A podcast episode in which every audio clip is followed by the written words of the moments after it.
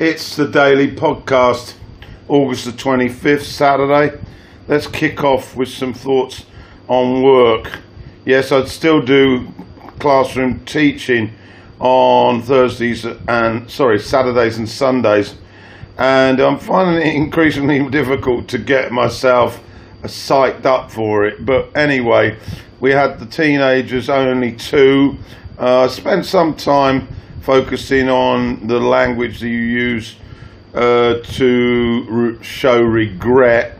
Um, that was the grammar input, and then tried to shift to uh, looking at um, things that they like doing. Instagram is something that I'm trying to encourage, um, but unfortunately, um, to get the creativity spark going, proving much more difficult and then my uh, primary class, uh, well, the highlight was probably vocabulary. Um, these kids lack vocabulary. The teachers that teach them Monday through Friday uh, really have no vocabulary at all.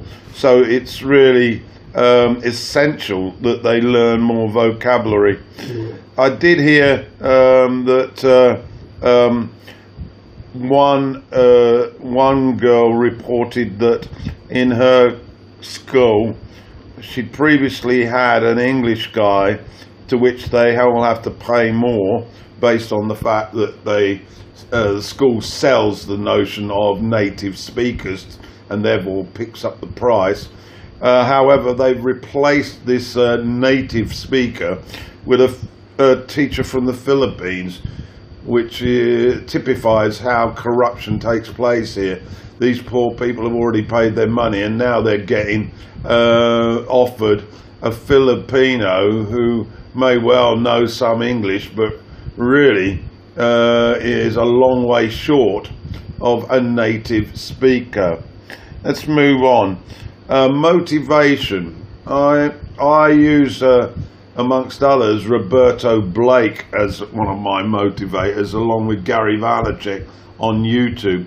And I listened to and watched one of Roberto's motivation, uh, and he uh, laid out the following things to try and keep that spark going. Um, these are not in any particular order, but I really did think they were useful. Uh, first thing, wake up earlier um, you tend to have more of a spark the earlier you get up.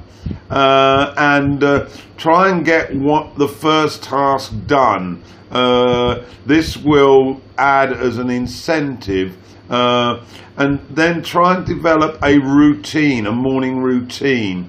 Um, try and manage your energy and it's also very useful if you have to be accountable to somebody uh, a girlfriend, a boyfriend, a husband, a wife, or a friend.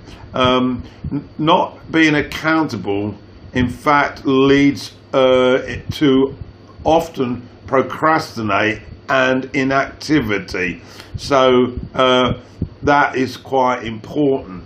Also, try and have a schedule and use a task manager uh, software if necessary. Um, this can help and um, eliminate things that demoralize you. So set reachable goals um, that you can achieve in the short term. Don't set your goals too far and too high because you'll end up losing interest and become dejected. Okay, let's move on. Uh, I've been trying to catch up on a little bit of round the internet, and uh, unfortunately, I've found out that one of my favourite musicians from the 70s, drummer Jon Hiseman, uh, died in June of a brain tumour. Now, Jon Hiseman uh, was in formed, in fact, the jazz rock combo Colosseum in 1968 and I saw them in 1970 and 71. Um, they were a tremendous band. Um, they consisted of Hiseman on drums, Mark Clarke on bass, uh, Clem Clempson on lead guitar, Dick Heckstall-Smith on uh, saxophones, uh, Dave Greenslade on keyboards, and uh, Chris Farlowe arrived uh, in 1970 on vocals. And their 1971 live album, Colosseum Live, has been a regular on my turntable. And uh, I must admit, after learning of Jon's uh, passing, I put on Los Angeles from that uh, via YouTube and was enthralled at the brilliance, uh, I say brilliance, of the drumming on that track. It also prompted me to be reminded of the Reading Festival, which is currently being uh, taking place in the UK, and I think, uh, having looked through the archives, I think that I went on uh, to the Reading Festival in Reading uh, in 1971. It was uh, a, a washout, so to speak. It rained all weekend, and I can remember being cooped up in these this small tent, uh, getting uh, um, into the groove, so to speak, with my friends. And Colosseum were one of the headline acts, along with Rory Gallagher and Medicine Head.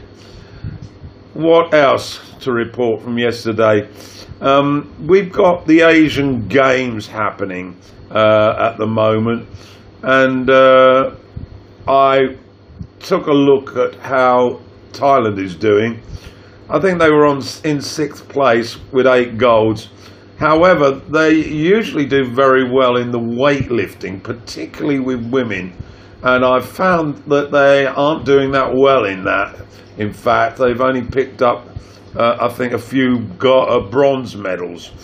But I was then led to watch um, uh, on YouTube um, that they captured on video the uh, Iranian lifter Sohrab Moradi, who managed to lift 189 kilos in the snatch, which was a world record. This record been held for 15 years, and he failed on his second lift, but then he he he lifted on his third and final lift. It was quite extraordinary to witness uh, in terms of a feat by an athlete. So try and check it out if you will. Sohrab Moradi of Iran, 189 kilos. And this is a man who's about 90 kilos in weight. Okay, uh, Premier League's up and running, but I'll make a video about that.